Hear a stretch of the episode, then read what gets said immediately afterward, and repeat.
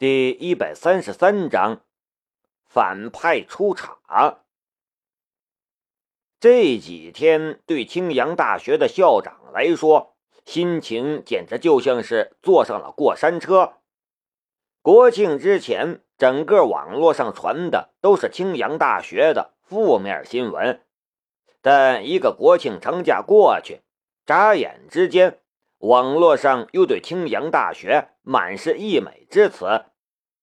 不只是网络，各大科技媒体，甚至各种重磅媒体，纷纷播出了青阳大学这个创业团队的消息。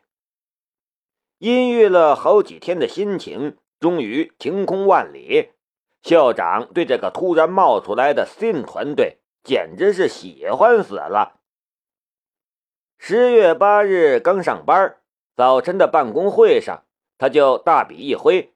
特批了一笔经费给能源与动力工程学院，并指明了这笔经费的作用。对这种优秀的创业团队要大力扶持。这笔资金由能动院监管，由信团队使用。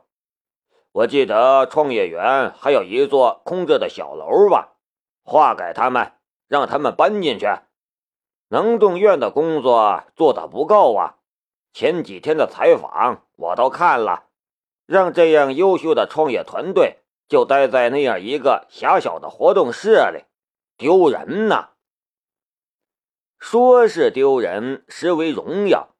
看我们的学生在这样的环境里都能做出这种创新，谁敢说我们青阳大学不行？能动院的院长。也是笑吟吟的领受了批评，虚心表示日后一定加大对人才的发掘，绝对为人才创造更好的环境。云云，若不出意外，信团队估计能让他们得意好几年了。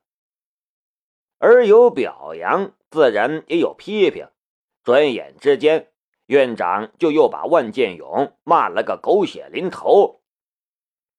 我们是大学，大学就要以学术说话，教不好学生又做不出来成绩，不如回家抱孩子去吧。万建勇面红耳赤，不知道说什么好。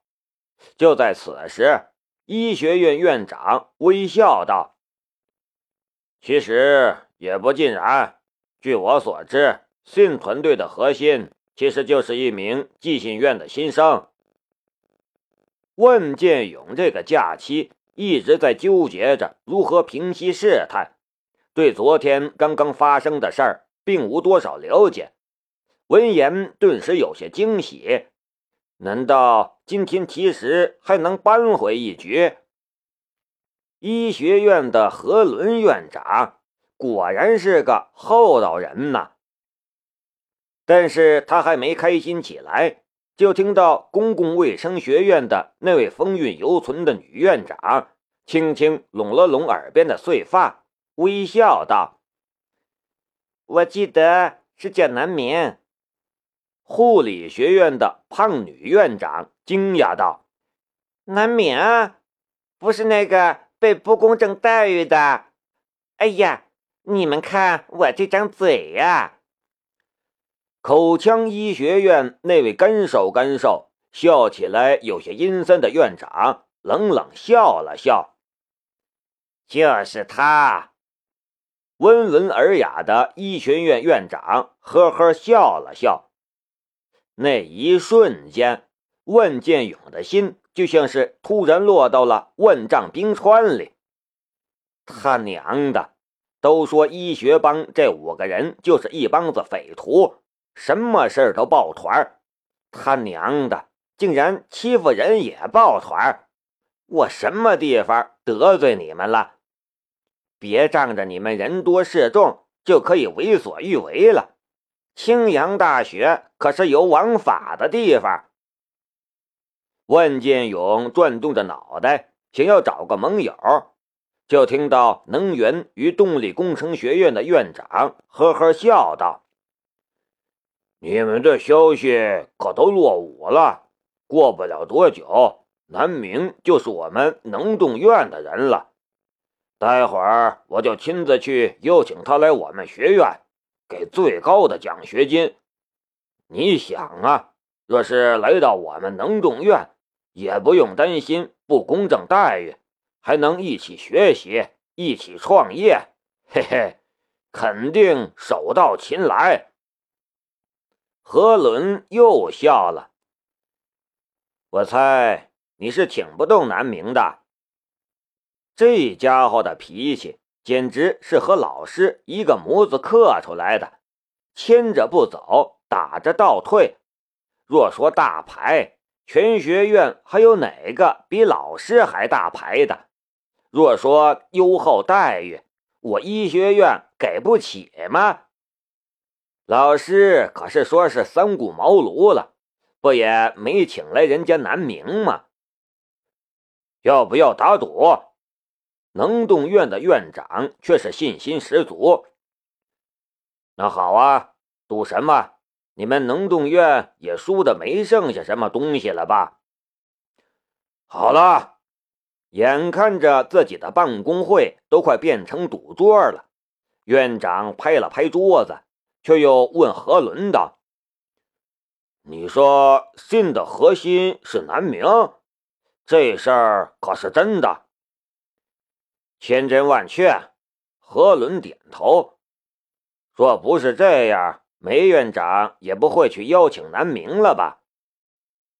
虽然无奈，但能动院的院长还是叹了口气，点了点头。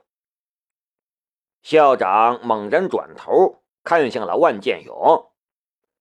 你倒是给我说清楚，这么优秀的学生，怎么到了你那里就变成了比赛舞弊了？嘿，以人家的实力参加这种比赛也需要舞弊？这都过去七天了，比赛的事儿你处理的怎么样了？有没有拿出方案来？方案经过了七天的纠结，改了七八次。假期里快把秘书和几名行政人员折磨疯了，但终归还是拿出来了。但这方案他怎么敢拿出来？他怎么告诉院长说他的处理方案就是让导员和南明谈谈话，向南明道歉，然后再给他们加上几点德育分这这方案还在修改。我我我，您放心，我一定亲自去道歉。何伦轻轻摇头，这家伙完全弄不明白状况。他觉得自己是个院长，去道歉，别人就一定受宠若惊吗？他有预感，这家伙怕是会在南明那里碰上一个冷钉子。关于这事儿的处理方案。我有三个意见：第一，亲自道歉；第二，恢复南明同学的名誉；第三，处分相关人员。事后形成报告交到我这里来。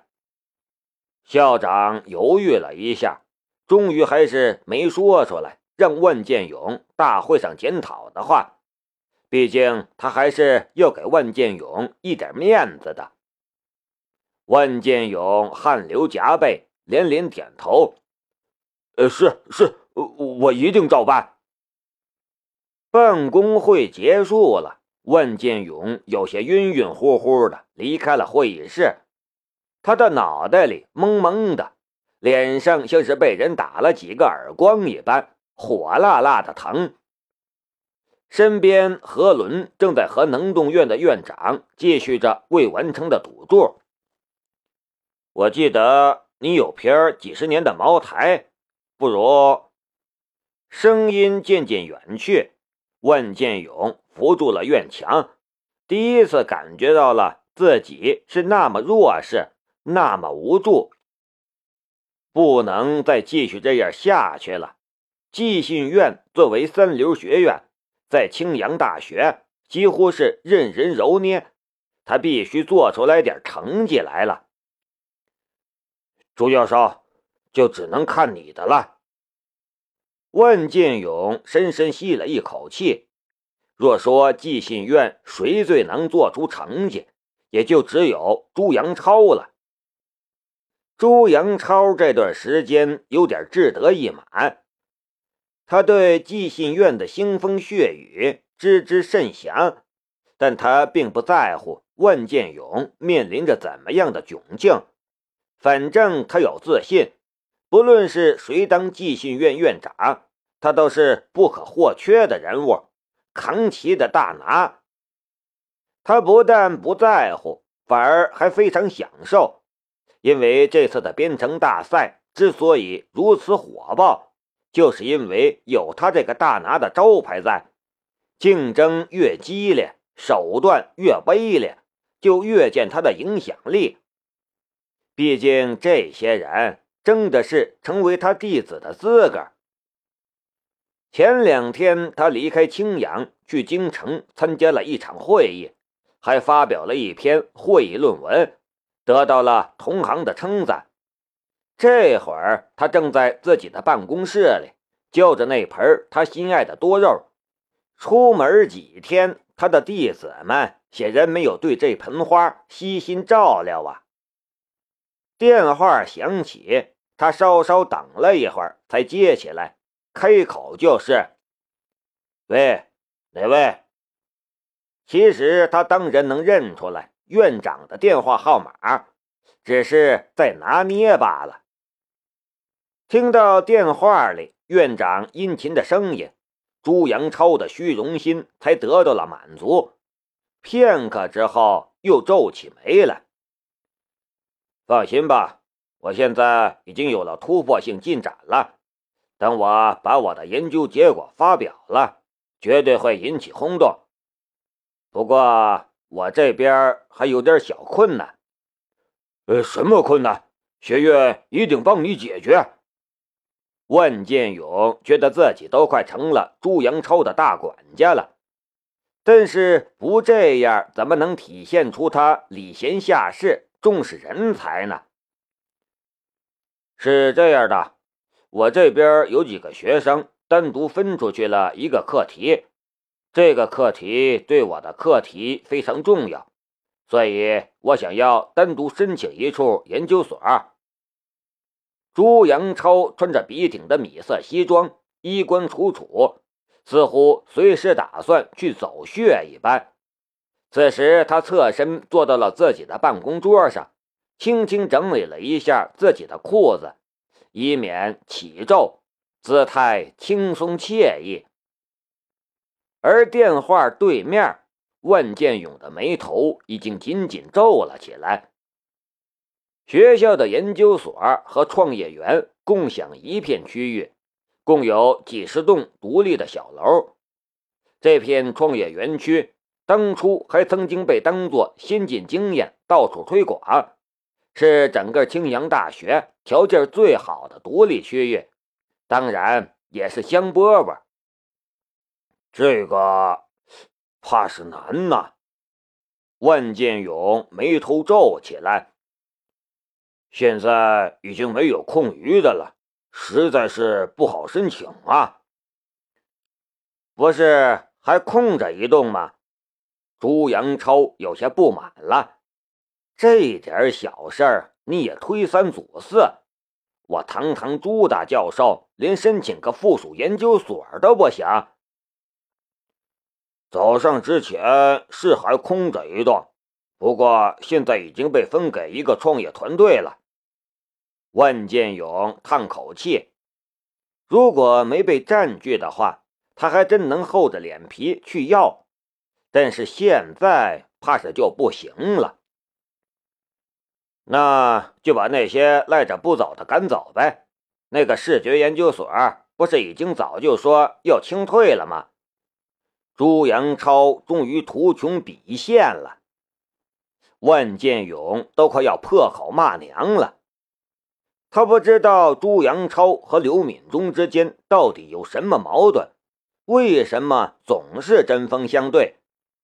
从好多年前他当上这个寄信院院长开始，呃，那时候的寄信院还叫计算机学院，朱阳超就想着办法找刘敏忠的茬。两人之前还算是旗鼓相当，但是刘敏忠这些日子的蹉跎，却让他完全落在下风，被朱阳超随意拿捏。